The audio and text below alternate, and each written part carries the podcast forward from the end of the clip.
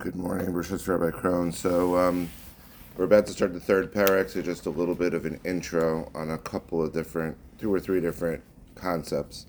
So when it comes to a um, um, a girl, a girl has typically um, different stages of life that that are that are discussed, and we're going to go through. So when uh, from basically from the ages of birth until the age of twelve, the girl is considered a katana from the age of 12 to 12 and a half, assuming she has um, she has produced she has produced body hair, she's considered a nara, and from 12 and a half and up, she's considered a bogeres, an adult. So those are three important different timelines.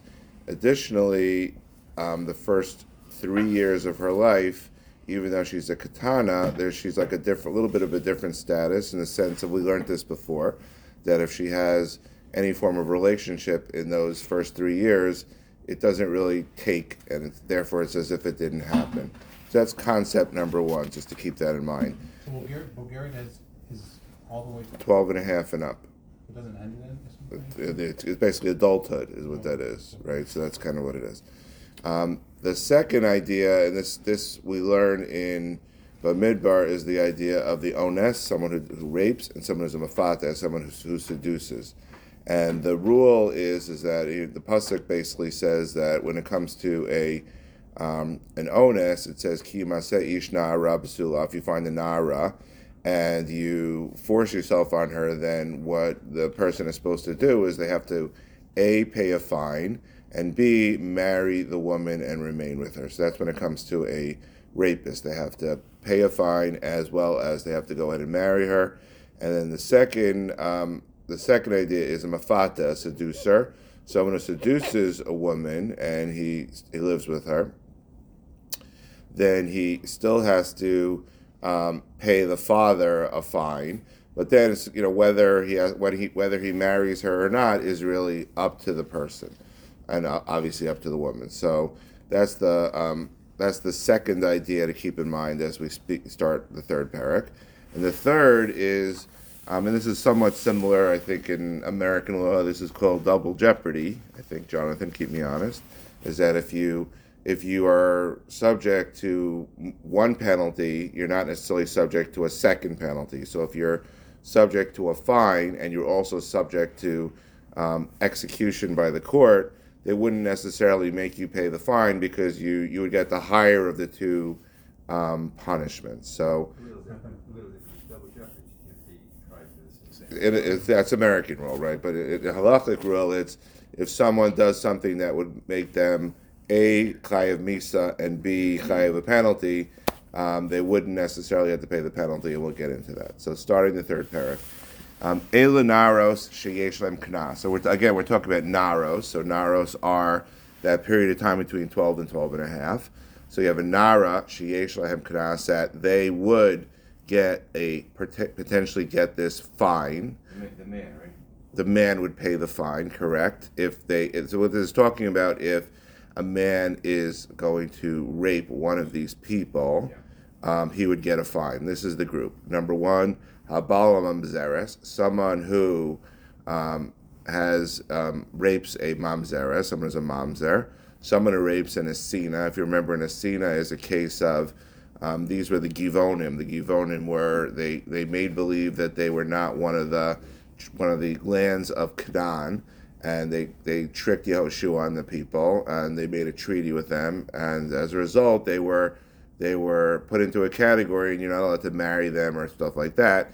Um, and they were called Nasinim because they were given jobs as water carriers. So again, a, a mamzer is someone that you're not allowed to marry, and a sina is someone that you're not allowed to marry.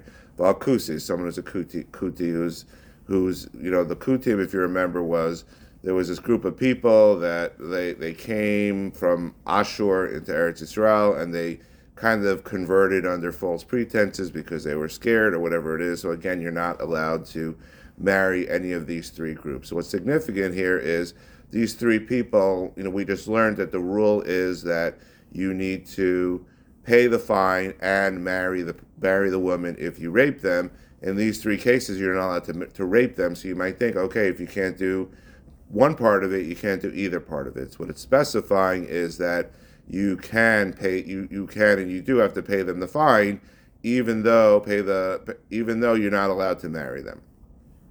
This is, all specifically with the Nara. This is all a Nara, correct. that that limited window. Because again, the the pasuk talks about a nara, right? The pasuk says ki yimatzeh ish na'ara b'sula, right? So um, so that talks about the case of a nara. So when it's a nara, then you have this fine, and then you then have to marry the person. Maybe it's gonna get to this, but the other categories, let's say the girl's eleven and she's one of these. Then she's a katana, right? So katana is not necessarily a nara, so that it might it might be a different situation. And also she's a Bulgarian.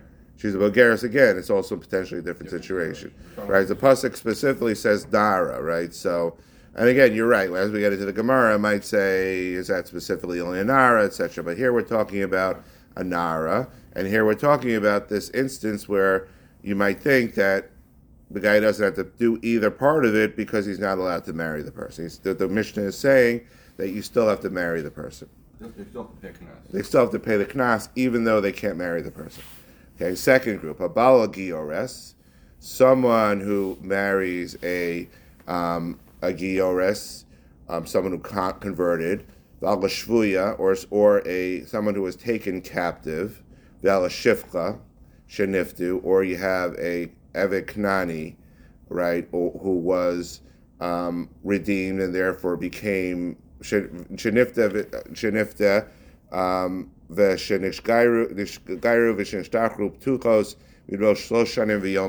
so again, the typical thought is that if someone, if a woman is a giyoret, if she's a um, a convert, then the assumption is is that because anyone who comes into the faith from the outside the faith is considered that they cannot be a basula, right? They have their view that if you're non-Jewish, obviously you lived in this um, less moral society, and therefore the assumption is that you're coming into it and you're not a basula.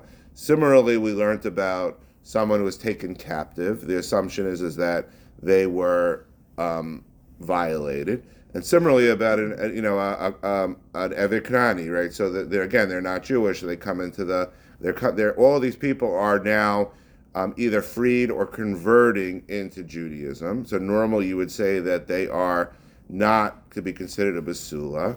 But here what we have there is psuchos midosh shlosh shanim v'yom echad. So they're less than three years in one day. And um, in those instances, we would think that okay, if it's, if they're less than three years in one day, we know that that the, any relationship that they had is considered null and void. It's as if it didn't happen. So again, when it comes to a, a, a woman being considered a baula, not a basula, it has to have happened after they were three years old for that to happen. So in these instances, if you had someone who raped one of these people, right? So again, the the, the, the halacha was that it was a nara basula, right? So here you might say, okay, a giores is not a basula, a shifka is not a basula, a shavuya is not a basula. What the Mishnah is coming to say is, yes, but this this they converted or were freed before they were three years and one day, they are and then then they, therefore they are considered a basula, and therefore they would still he would still have to pay the fine. The third group of people, habalachoso, someone who has relations with his sister, valachos aviv, or with his father's sister, valachos imo, or his mother's sister, valachos ishto, or his wife's sister. And again, we you know we just we you know we know we know about all these things. H's achiv, or his brother's wife, and we learned you know we learned livamos obviously that that's a different situation, not not that type of thing. Val Ashes Achi Aviv, or his father's brother's wife, Al Manida. Um, all of these cases we know are not allowed, and all of these cases are chayiv kares. So um, what's different is that um, you know even though even though the, the person is subject to you know in theory the death penalty, that death penalty comes about through kares. It doesn't come about through the court. Yesh lahem knas. They do. This person is still obligated to pay the fine.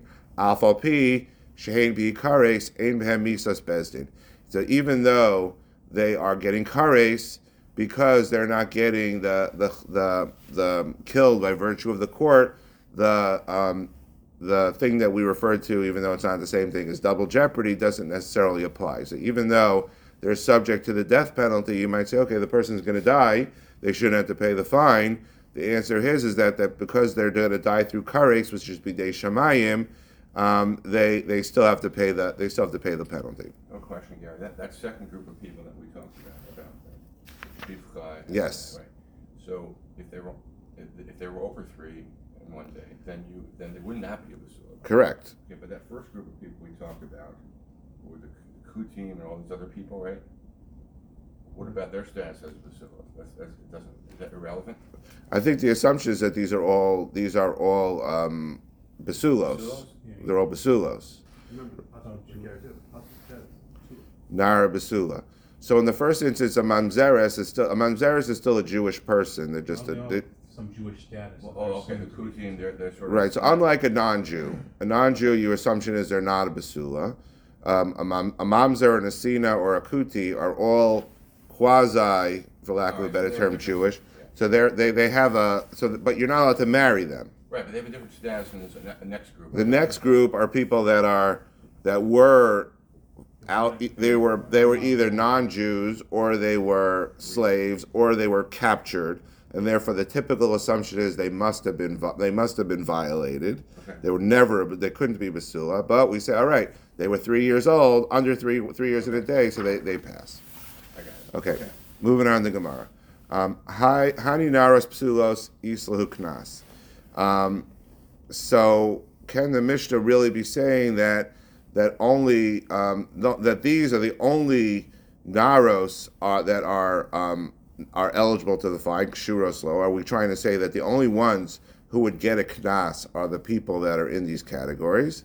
Haki kamar, what the what the Tana is really saying, elu naros knas. These are the ones who would typically be considered unfit, but are still eligible to get the, the fine. Habala mazeres vanasim akusis, etc. So it's not that the Mishnah is saying that these are the only people that are getting a fine, but what it really is trying to say is that this apply that these are the ones who would typically you would think that they're psulos, but they um, because of the you know other other rationale they would still qualify to get the fine. Um, Nara in um, Katana lo. This is I guess is the question we just had, right? So we learn from this that if if the woman is a Nara, she does get the fine. But if she's a Katana, meaning she's 11, she's 10, she's 9, she's not eligible for the fine. Man Tana, who is the Tana that teaches us this? Amar Rav Yehuda, Amar Rav, Rabbi Meir he is, is Rabbi Meir, the Tani, we learned to the Baraisa. Katana mi bas yom echad ad shadava saros. A girl from the time she's one day old until she grows hairs. Yesh la mecher.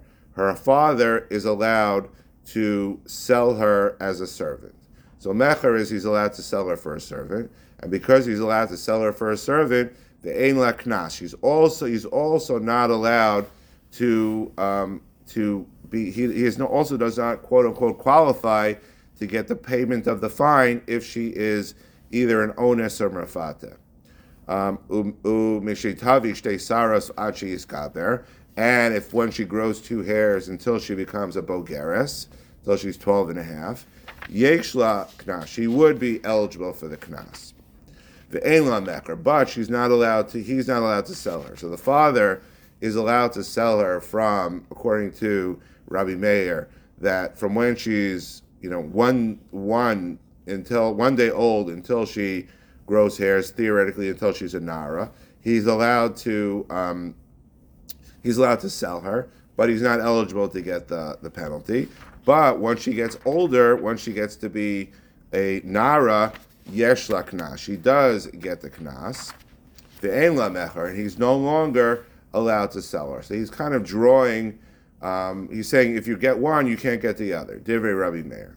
Shayar Meir Omer. He would say, Kol makam sheyesh mecher. Anywhere where the father is allowed to sell her, ein knas. He's not eligible to get this payment of this fine.